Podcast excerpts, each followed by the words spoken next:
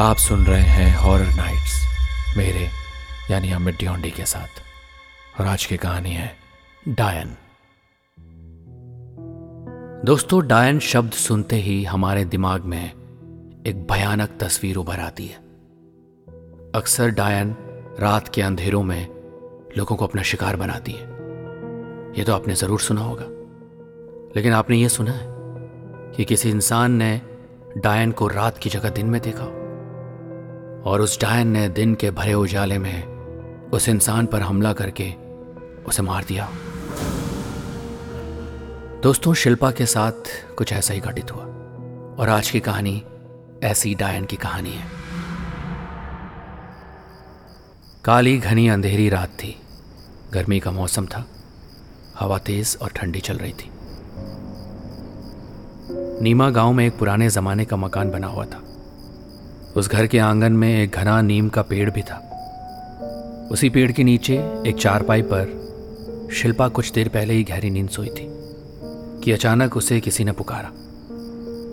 आवाज़ उसकी जानी पहचानी थी। तुम सो रही हो शिल्पा? हमारे पास आओ। देखो हम नीम के पेड़ पर कितना एंजॉय कर रहे हैं. शिल्पा की आँख खुल गई। जैसी उसकी नज़र नीम के पेड़ पर गई घने अंधेरे में उसे चमकती हुई चार आँखें दिखाई दी। शिल्पा के हलक से चीख निकल गई। दोस्तों, ये कहानी असल में शुरू होती है तीन दिन पहले दिल्ली के एक रेस्टोरेंट से। निधि, शिल्पा और कविता दिल्ली के एक रेस्टोरेंट में बैठकर कप्पे लड़ा रही थी।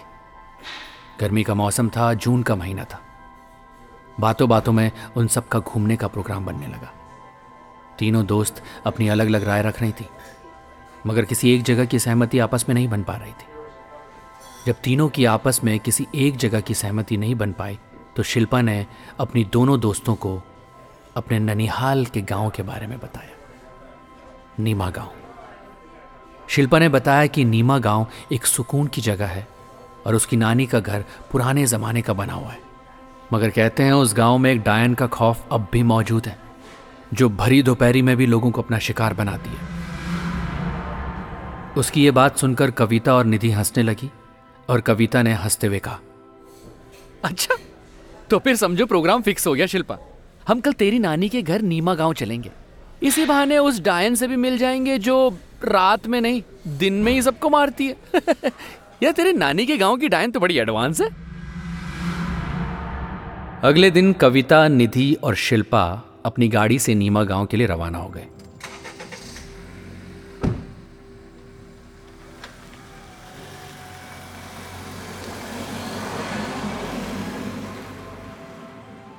शाम तक वो लोग नीमा गाँव पहुँच गई थी। शिल्पा की नानी सुमित्रा देवी शिल्पा को देखकर बहुत ज़्यादा खुश हुई। शिल्पा के गाँव के दोस्तों ने शिल्पा का स्वागत किया और निधि और कविता को भी शिल्पा का ननिहाल बहुत पसंद आया। और इसी तरह उनके दो दिन बीत गए। दोपहर के बारह बजे थे। निधि अपना कैमरा तैयार करके शिल्पा से कहती है। चल शिल्पा, तेरे गाँव की कुछ फोटोग्राफ्स ली जाए। शिल्पा ने कहा, सही कहा यार चलना खेतों में चलते हैं, वहाँ कुछ फ़ोटोज़ खींचते हैं, मज़ा आएगा। वो तीनों जाने के लिए उठी ही थी कि अचानक सुमित्रा देवी ने शिल्पा से कहा, बेटी, भरी तपती दोपहरिया है।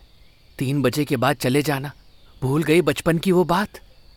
वो डायन आज भी गर्मी की दोपहरी में यहीं घूमती फिरती रहती है। क्या नानी डायन वायन जैसे कुछ नहीं होता। ये बचपन की बातें पुरानी बातें और हम वैसे भी ज़्यादा दूर नहीं जाएँगे ओके? शिल्पा ने अपनी नानी की बात को मज़ाक में उड़ा दिया। सुमित्रा देवी ने शिल्पा को बहुत मना किया लेकिन शिल्पा जिद पर अड़ी रही। उसने अपनी नानी की एक बात नहीं सुनी और वो तीनों घर के बाहर निकल गई। तीनों घूमते घूमते नीमा गाँव के खेतों की फोटोग्राफ्स खींचने लगी। चारों ओर खामोशी छाई हुई थी। जैसी खामोशी अक्सर गाँव में, रातों में होती है, इस गाँव में, दिन में, भरी दोपहरी में थी। चलते चलते वो तीनों खेतों में दूर तक निकल आई थी। उन्हें अब कुछ थकान महसूस होने लगी थी। शिल्पा ने कविता और निधि से कहा कि वो सब काफ़ी दूर तक निकल आई हैं और गर्मी भी काफ़ी है। तो क्यों ना उस सामने नीम के पेड़ के पास जाकर थोड़ा आराम कर लिया जाए। उसकी बात पर निधि बोली तू सही कह रही यार, अब मेरे पैरों में भी बिल्कुल ताकत नहीं रहेगी। चलना थोड़ा सा रिलैक्स करते हैं। इतना कहकर तीनों उस नीम के पेड़ के नीचे बैठ गई। वो तीनों नीम के पेड़ के नीचे बैठी ही थी कि अचानक कविता के चेहरे पर किसी के बाल टकराए। और उसकी नज़र जैसी पेड़ के ऊपर गई, उसने देखा पेड़ के ऊपर एक सफ़ेद साड़ी पहने एक औरत बैठी हुई थी, जिसके बाल इतने लंबे थे कि वो कविता के गाल से टकरा रहे थे। घने नीम के पेड़ के अंधेरे में उसकी आँखें चमक रही थी। कविता ने चीखते हुए उन दोनों से कहा हाँ, ये ये क्या है? क, क, क, कौन है वहाँ ऊपर? ये इसके बाल इतने लंबे कैसे? कविता के चीखने पर अचानक एक सफ़ेद साड़ी वाली औरत कूद कर उन तीनों के सामने आकर खड़ी हो गई।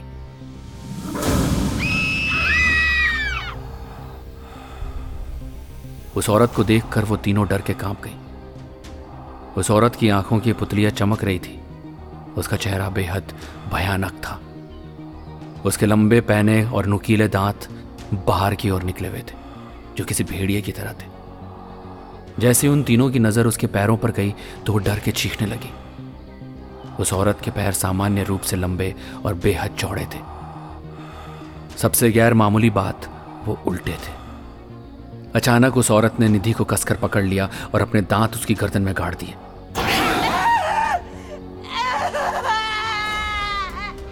और देखते ही देखते वो उसके शरीर का सारा खून पी गई। निधि एक ही झटके में ज़मीन पर गिर गई, अचानक काली घटा छा गई और बिल्कुल अंधेरा सा हो गया।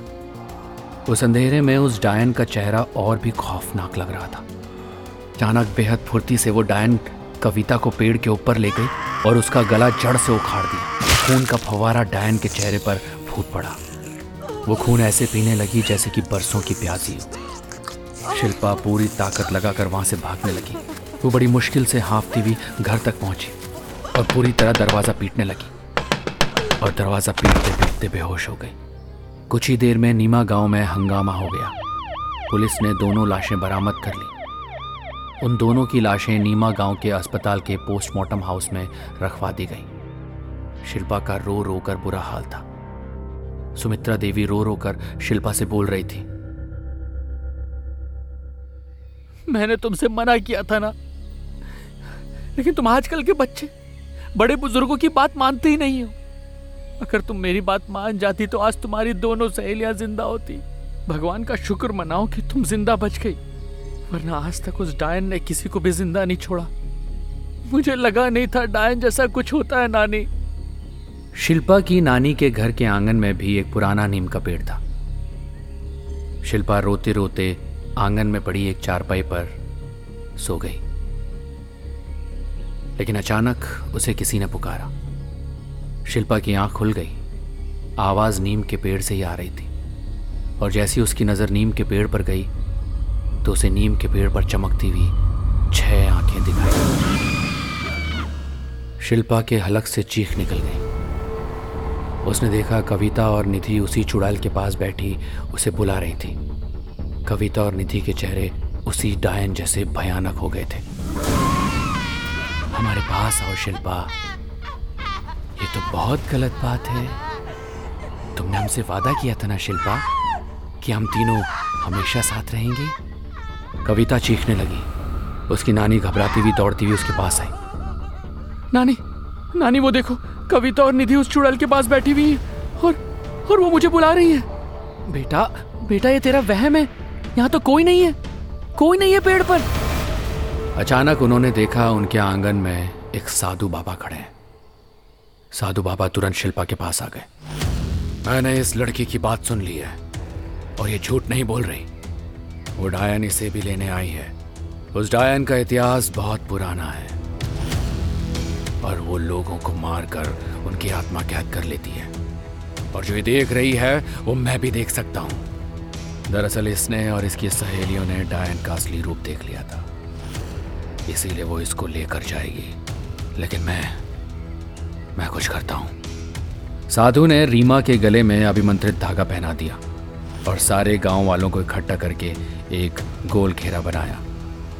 उन्होंने जैसे ही मंत्र पढ़े, तेज हवाओं के साथ वो डायन उस गोल घेरे में आ गई। क्यों बुलाया है मुझे? क्यों मारा तूने उन मासूम लड़कियों को? दोपहर में इन्होंने मेरा असली रूप देख लिया था। ये मेरे इलाके में आ गई थी। मुझे मारना पड़ा। एक एक करके सबको मार दूँगी। जिन्होंने मेरा रूप देखा, किसी को नहीं छोड़ूँगी मैं। ये सारा संसार ईश्वर का है। यहाँ तेरी मर्ज़ी नहीं चलेगी, डायन। इतना कहकर बाबा ने अभिमंत्रित पवित्र पानी उस डायन के ऊपर फेंका और डायन बुरी तरह से तड़पने लगी और चीखने लगी।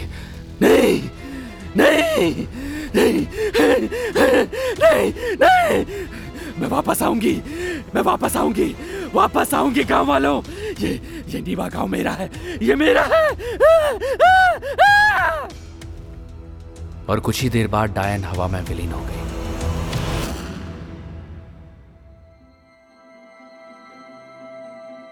वो बाबा कौन थे, कहाँ से आए थे, किसी को नहीं पता।